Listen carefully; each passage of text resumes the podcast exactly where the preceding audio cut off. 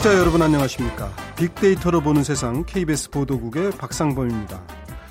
오늘이 음력으로는 동짓달 초하루인데요. 올겨울 들어서 처음으로 서울에 대설주의보가 내려졌습니다. 힘차게 일주일 더 시작하셔야죠.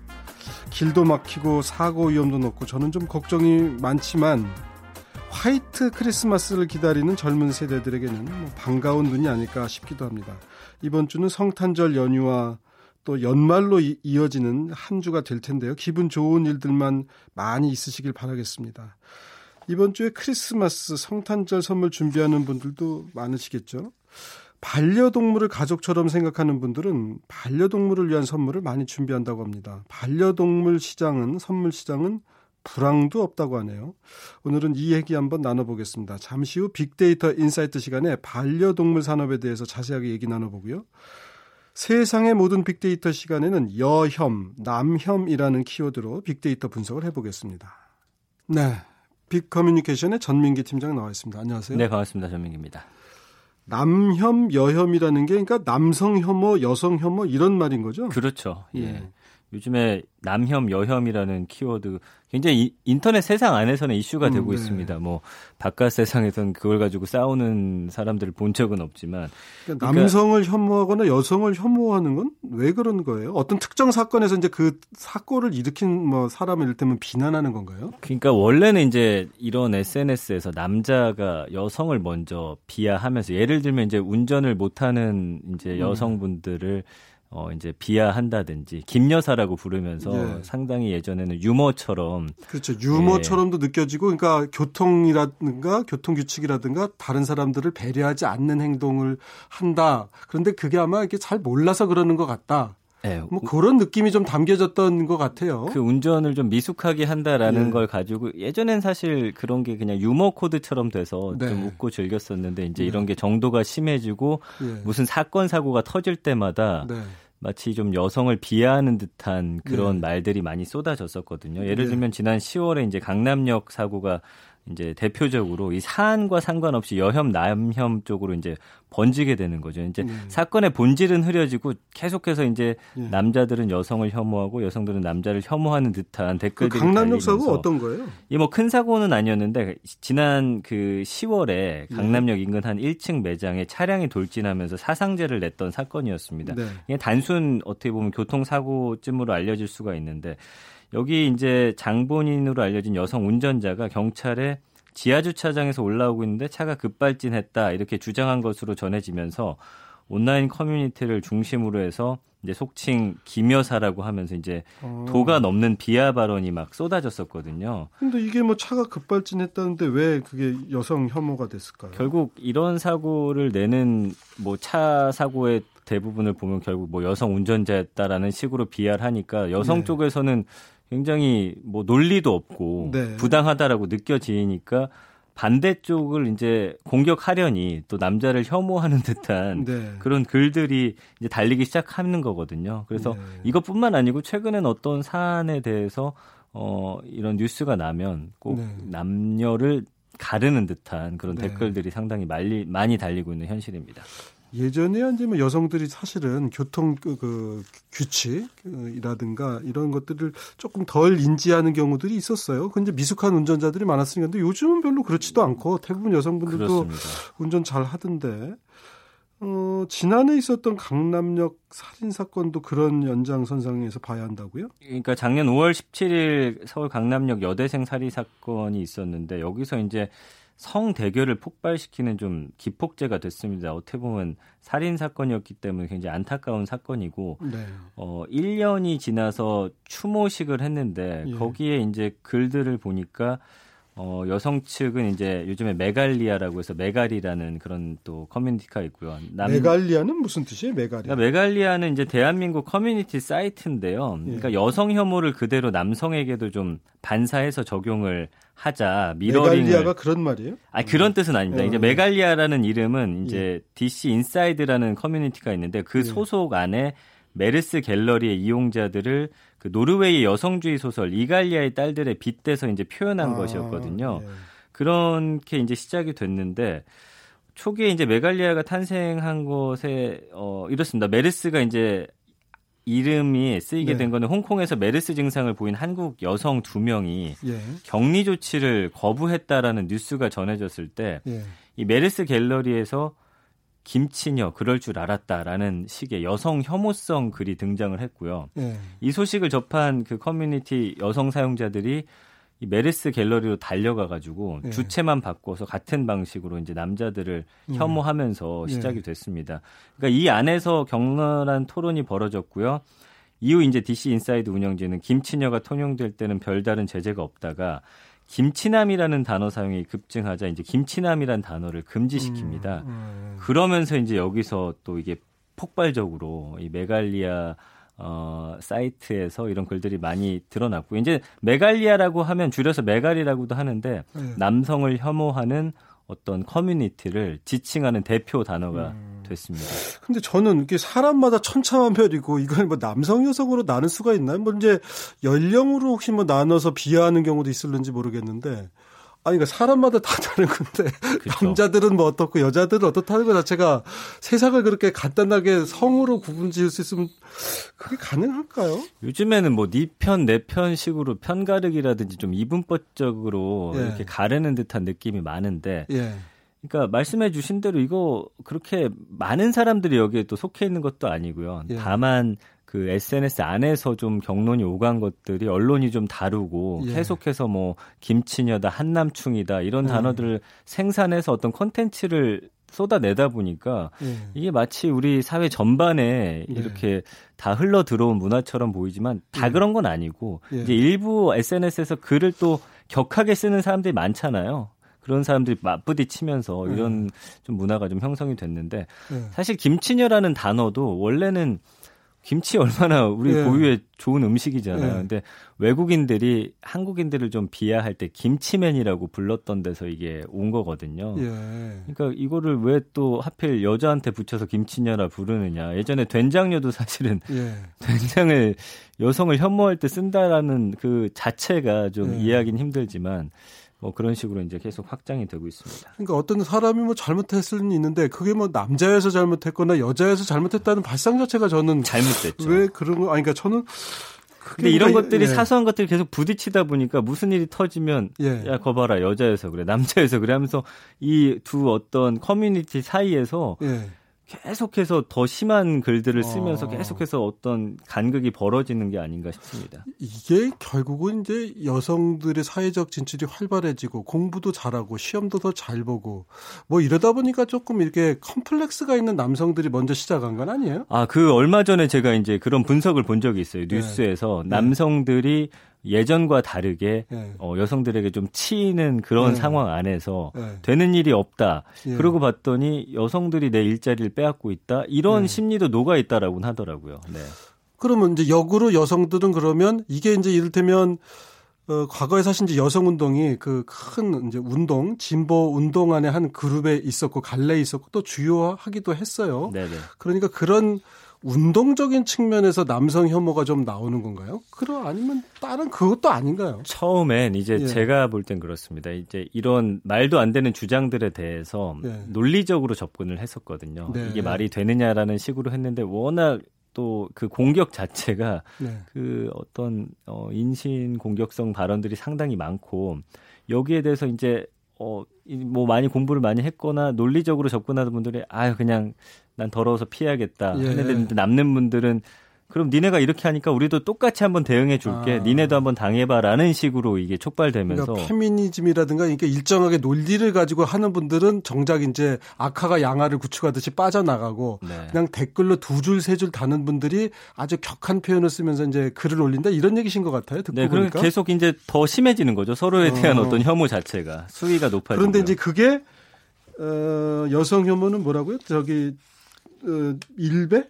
메갈리아. 그러니까 여성 혐오요. 여성 혐오는 메갈리아. 그렇습니다. 일베 쪽에 이제 DC 인사이드라든지 이런 커뮤니티에서 글들 그러니까 많이 이제 본부 역할을 하는 건가 보죠. 그렇죠. 그러니까 남성 혐오는 이 메갈리아라는 사이트가 해요. 어떤 커뮤니티예요, 메갈리아는? 아까 말씀드렸지만 원래는 그냥 이런 재밌는 이야기라든지 뭐 사회적인 이슈를 갖다 놓고서 뭐 여러 가지 그 안에 방들이 있습니다. 그래서 뭐 유머방이라든지 뭐 토론방 이런 게 있었는데 아까 말씀드린 대로 메르스에 관한 이야기를 여기서 처음 나누다가 이제 메갈리아로 번져서 아예 메갈리아라는 그런 커뮤니티 자체가 이제 더 부각되는 그런 상황이 된 거죠.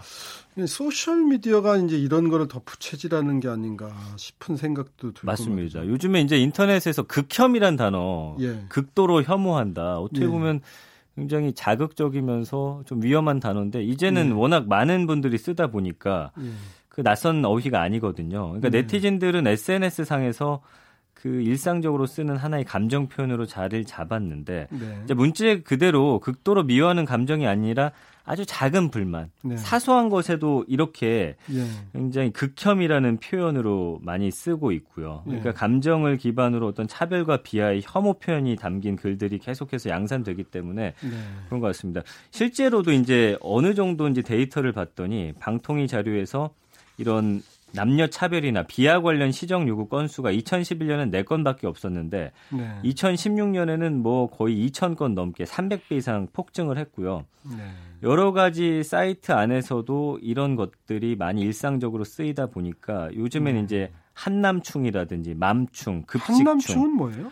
한국 남자 벌레라는 뜻입니다. 그러니까 남자를 혐오하는 그런 단어로 많이 쓰이고 이런 있고요. 얘기 들으면 벌레들이 참 기분 나쁠 것 같아요. 아니 이게 뭐 안 좋으면 앞에다 개자 붙이고 아니면 뭐 뒤에다 벌레 충자 붙이고 아니 벌레가 그 좀 말 못한다 그래서 무서워 보이나 보죠. 뭐 김치를 붙이는 거랑 비슷한 것 같고요. 참 벌레 입장에서는 참 기분 나쁘게. 맘충이란 단어도 이제 엄마들이 아이들을 데리고 카페에 와서 막 아이들이 떠들고 이러는데도 제지하지 않고 그 뭐 분위기를 흐린다 하면 이제 또 맘충이라고 붙이고 이런 식으로 글을 이런 단어들을 계속 생산해 내거든요. 그러니까 이제 어떻게 보면 이렇게 우리 그 사회에 살아가는 상규를 좀 위반하는 분들을 살짝 비판하려는 의도가 있었던 것 같긴 해요. 거기까지는 뭐 그럴 수 있다고 보는데 그런 정도 선에서 따끔하게 한마디 하고 빠지면 될 일을 그냥 남성 여성을 전체로 아니 지구의 반이 남자고 반이 여자인데 나머지 반을 상대로 다 똑같은 사람들이라고 욕하면 그게 얘기가 되나 싶은데 말이에요. 정확한데 그 어떤 키워드를 만들어서 이거를 딱 프레임을 씌워버리니까 이게 이제 서로 싸울 수밖에 없는 그런 상황이 계속 만들어지고 있습니다. 그러면은 그러니까 이런 일들이 지금 아까 데이터도 자료도 보여주셨지만 계속 늘어난다는 거 아니에요, 그렇죠? 그러니까 지난 2011년 1월부터 2017년 11월까지 분석을 해봤더니 한국 남자하고 벌레를 조합한 신조어 한남충이 지금 124만 회 정도 등장을 했고요. 2015년 8월 처음으로 등장했는데 짧은 기간에 지금 수십만 명의 인구가 SNS를 통해서 이제는 한남충이라는 게 그렇게 일반적인 단어가 됐을 정도로. 저는 한남충이 무슨 한남동에 사는 어떤 그런 뭐 돈 많은 남자들 이런 걸 비하하는 발언인 줄 알았어요. 진짜 그렇습니다. 처음 알았네요. 그러니까 맘충이라는 단어도 2년 동안 지금 17만여 회 정도 언급이 된다라는 건 이제는 우리 젊은 친구들은 그냥 아무런 이거에 대한 비판의식 없이 무슨 문제가 생겼는데 그걸 봤을 때 남자가 저질렀다. 그럼 한남충, 여자가 했다 하면은 뭐 이런 식으로 단어를 계속 붙이는 거죠. 급식충은 무슨 뜻이에요? 급식충은 이제 뭐 그 급식을 그 어머니들이 있지 않습니까? 가서 이제 아이들에게 뭐 급식을 나눠주거나 이렇게 할 때 거기서 또 약간 비하 단어를 또 만들어냈습니다. 그래요. 이렇게 서로가 제가 보면은 그 별일 아닌 일 같은 경우를 가지고 하여튼 그 성적으로 그 상대편 성을 공격한다는 건데, 그러니까 이 SNS 안에서 이런 걸 좀 관심을 받으려는 사람들이 더 그런가요? 그렇죠. SNS도 관종이라는 단어, 이것도 좀 좋지 않은 단어인데 SNS를 통해 관심을 받으려는 사람들이 이 사안에 끼어들면 이제 일이 커집니다. 그래서 전문 시위꾼이라는 부정적인 표현이 있는데 일단 논란 터지면은 끼어들어서 가장 과격하고 극단적인 의견을 하면서 주목을 받고요. 그다음에 계속해서 사회적인 문제로 키워나가는 거 이런 것들을 굉장히 즐기는 사람들이 많아지고 있다라는 건데 알겠습니다. 하여튼 뭐 제가 괜히 어집잖이 공자님 말씀할 건 아닌데 이렇게 좀 나쁜 글을 쓸 때요. 그 컴퓨터나 이렇게 핸드폰 앞에 거울을 좀 하나 갖다 놓는 건 어떨까 싶어요. 아마 그런 글을 쓸 때 얼굴 표정이 웃는 표정은 아닐 거예요. 네네. 그러면 결국은 그때의 그 감정이 자기를 갉아먹는 거 아니겠어요? 그건 다른 사람에게도 피해를 주지만 어떤 그 독을 뿜을 때 그 독이 자기 자신한테 먼저 흘러내릴 수도 있다는 생각을 저는 해보는데, 하여튼 그런 극단적인 표현하시는 분들은 글을 올리기 전에 본인의 얼굴을 한번 거울로 보시는 건 좀 어떨까. 좀 주제 넘은 말씀이지만 말씀 한번 드렸습니다. 네, 지금까지 세상의 모든 빅데이터는 빅커뮤니케이션의 전민기 팀장과 함께했습니다. 고맙습니다. 감사합니다.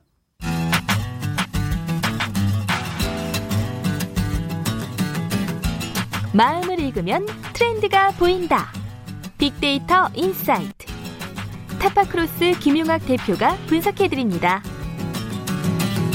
네, 어서 오십시오. 김용학 대표님. 안녕하세요. 네, 반려동물한테 주는 선물 시장은 불황을 모른다. 그러니까 예를 들면 갓 키우는 개가 뭐 선물 안 줬다고 당장 뭐라고 하진 않을 텐데 그렇습니다. 그 정도로 아낀다 이런 얘기인가 보죠. 네. 말씀하신 거에 해답은 아마 반려동물이라는 그 키워드 안에 있을 것 같은데요. 예. 생각해 보시면 저희가 반려동물이라고 하기 전에 애완동물이라고 먼저 했었죠. 그렇죠. 펫도 사실은 애완이란 뜻이 아닌가 싶은데 네. 영어로 해서 펫. 예. 그렇습니다. 그런데 애완동물이라는 용어는 점차 줄어들고 있고 예. 반려동물이라는 키워드는 지난 수년간 지속적으로 성장하고 있습니다. 네. 즉 지속적으로 인식이 바뀌어지고 있다는 것이 데이터를 통해서 나타나고 있는 건데요. 예. 우리가 좋아하는 동물들이 단순히 내가 좋아하는 대상으로서뿐만 아니라 나와 인생을 같이 공유하는 그래서 함께하는 반려라는 인식으로 바뀌어지고 있으니까 연말연시처럼 늘 소중한 사람들이 생각나고 행복한 시간을 보내고 싶어하는 때에 내가 가족처럼 생각하는 반려동물에 대한 어떤 선물, 함께하는 시간 이런 것들을 고민하는 분들이 많아지고 있다는 증거겠죠. 이게 반려자란 말이죠. 배우자한테 주로 쓰던 말인데 애들한테도 반려자란 말 잘 안 쓰잖아요. 그렇습니다. 애들 인생 따로 있고 내 인생 따로 있다 그래서 네. 배우자한테 쓰던 말인데 동물이 나하고 평생 같이 간다 아마 그런 얘기인가 보죠. 그러니까 애완이라고 하기엔 쟤하고 나하고 좀 계급 차이가 나는 것 같으니까 그렇죠. 우린 동급이다 뭐 이런 얘기겠죠. 그렇습니다. 인생을 함께하는 동반자라는 의미인데요. 예, 그러면 예를 들어서 키우는 개한테 하긴 제가 요새 개라 그러면 개 키우시는 분들 참 싫어하시던데 하여튼 좀 용어를 바꿀까요? 견공이라 그래야 되나요? 네, 견공, 뭐 반려견, 반려묘 뭐 이런 표현을 많이 하시죠. 반려개 이런 말은 안 되네. 반려견, 개는 왠지 좀 어감이 안 좋다는 얘기겠죠. 그러면 예를 들면 반려견한테는 선물로 뭘 사주나요? 굉장히 많이 있습니다. 우리나라의 뼈다구나 이런 건 아니겠죠. 뼈다귀 같은 경우 가장 기본적인 용품이겠죠. 뭐 사료 같은 뼈다귀, 것들, 사료. 근데 장난감 뭐 이런 것뿐만 아니라. 예. 반려 시장이 커지면서 초창기에는 반려용품이 대부분 식품이라든지 아니면 장난감이었는데요. 예. 이제는 서비스 영역으로 많이 바뀌고 있습니다. 신기한 서비스가 굉장히 많이 나오고 있는데요. 네. 미국의 경우에는 한 쇼핑센터에서 반려동물과 산타클로스가 함께 사진을 찍는 포우 앤 클로스라는 이벤트가 열렸는데 굉장히 호응을 많이 얻고 있고요. 예. 국내 같은 경우도 한 소셜커머스에서 크리스마스에 반려동물한테 주고 싶은 선물을 사는 소비자들한테 뭐 사료나 간식이나 의류나 이발기 이런 용품뿐만 아니라 펜션 숙박권을 경품으로 내주는 이런 서비스들도 나오고 있습니다. 또 연말까지 크리스마스 컨셉으로 애견 사진을 촬영해주는 강아지 사진 전문 스튜디오 같은 경우도 크게 호응을 얻고 있고요. 근데 제가 이제 그 말씀 들으면서 이제 뭐 그 반려동물 키우시는 분들이 조금 언짢아하실지도 모르겠는데 하나 궁금한 점이 드는 게 예를 들면 이제 반려동물하고 같이 사진을 찍으면 반려동물이 좋아할까요? 아니면 반려동물을 키우는 분이 좋아할까요? 두 가지 다일 것 같습니다. 반려동물들도 좋아하네 사진 찍어주면. 네, 최근에 세종문화회관 지난 9월의 일입니다. 예. 세종문화회관에서는 반려동물과 함께 보는 미술전이 열렸는데 굉장히 좋은 호응을 얻어냈습니다. 예. 첫 번째 사람만이 감상할 수 있다라고 하는 미술관에 반려동물이 함께 입장이 가능한 형태의 전시회였고요. 실제 거기 나오는 작품들을 보면. 사람과 반려동물이 같이 한 의자에 앉아서 작품을 보게끔 설치가 되어 있고요. 걔들도 이렇게 작품을 감상해요. 네, 또 그 작품 중에는 강아지를 묘사한 그림들도 있습니다. 그러면 자기들하고 이제 비슷하게 생겨보면 또 반응을 보이나 보군요. 그렇죠. 꼭 우리가 동물의 세계를 사람이 인지하는 것만큼 다 알지는 못하지만 그 함께하는 시간 속에서 교유하는 그들만의 언어, 함께하는 느낌. 그럴 수 있겠군요. 네, 이런 것들을 소중하게 생각하기 때문에 그런 것들을 함께할 수 있는 서비스가 크게 인기를 끌고 있는 것 같습니다. 그렇죠. 반려견도 그림을 보면서 특히 자기하고 비슷하게 생긴 그림을 보면서 어떤 감상을 할 수 있다. 예, 알겠습니다. 그럴 수 있겠군요. 펫 시장이라고 이제 우리가 영어로 표현하는 반려동물 시장에 대해서 빅데이터 상에서는 주로 어떤 언급들이 많습니까? 네, 먼저 우리나라 반려동물 시장을 말씀을 드리면, 예, 예 동물을 키우는 가구의 수가 예. 약 450만 가구라고 합니다. 그러니까 네. 약 5가구 중에 1가구는 네. 반려동물과 함께 있는 거고요. 이렇게 펫 시장이 늘어나면서 함께 소비력이 높아지고 있기 때문에 통계청 자료에 의하면 5년 전에는 이 펫 시장이 약 9천억 원 정도의 시장 규모였는데 지난해에는 2조 원을 돌파했고요. 2020년에는 6조 원 정도로 확대가 될 거라고 얘기를 하고 있습니다. 네. 또 정부는 이런 관련 산업을 육성할 목적으로 올 초에 전담 조직까지 신설을 하고 있고요. 그러니까 1, 2인 가구가 증가하면서 사회 전반적으로 혼자 지내는 사람이 많아지고 있고 네. 이러다 보니까 반려동물들에 대한 니즈가 커졌다라고 볼 수가 있고 앞으로 고령화와 저출산이 계속되면서 훨씬 더 확장이 될 텐데요. 반려동물과 관련된 빅데이터를 조사를 해보니까 네. 2017년 현재 2016년 동기간 대비 관련 언급량이 약 37% 증가한 약 280만 건이 조회가 되고 예, 있습니다. 엄청나군요.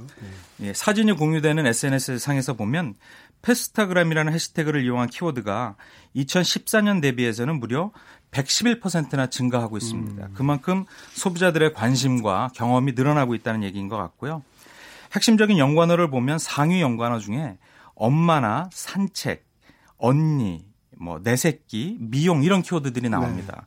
즉 엄마와 언니, 내 새끼 같은 것들은 반려동물이 가족의 일원으로 예. 호칭이 되고 있다는 표현인 것 같고요. 예.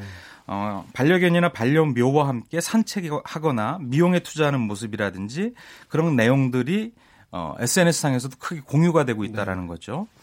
또 빅데이터상에 드러난 반려동물들의 종류를 보니까요. 푸들, 말티즈, 비숑, 리트리버 이렇게 종류가 굉장히 많습니다. 그러니까 전부 개네요. 그러니까 개나 고양이를 주로 반려동물로 쓰나요? 그렇습니다. 다른 동물들은 없나요?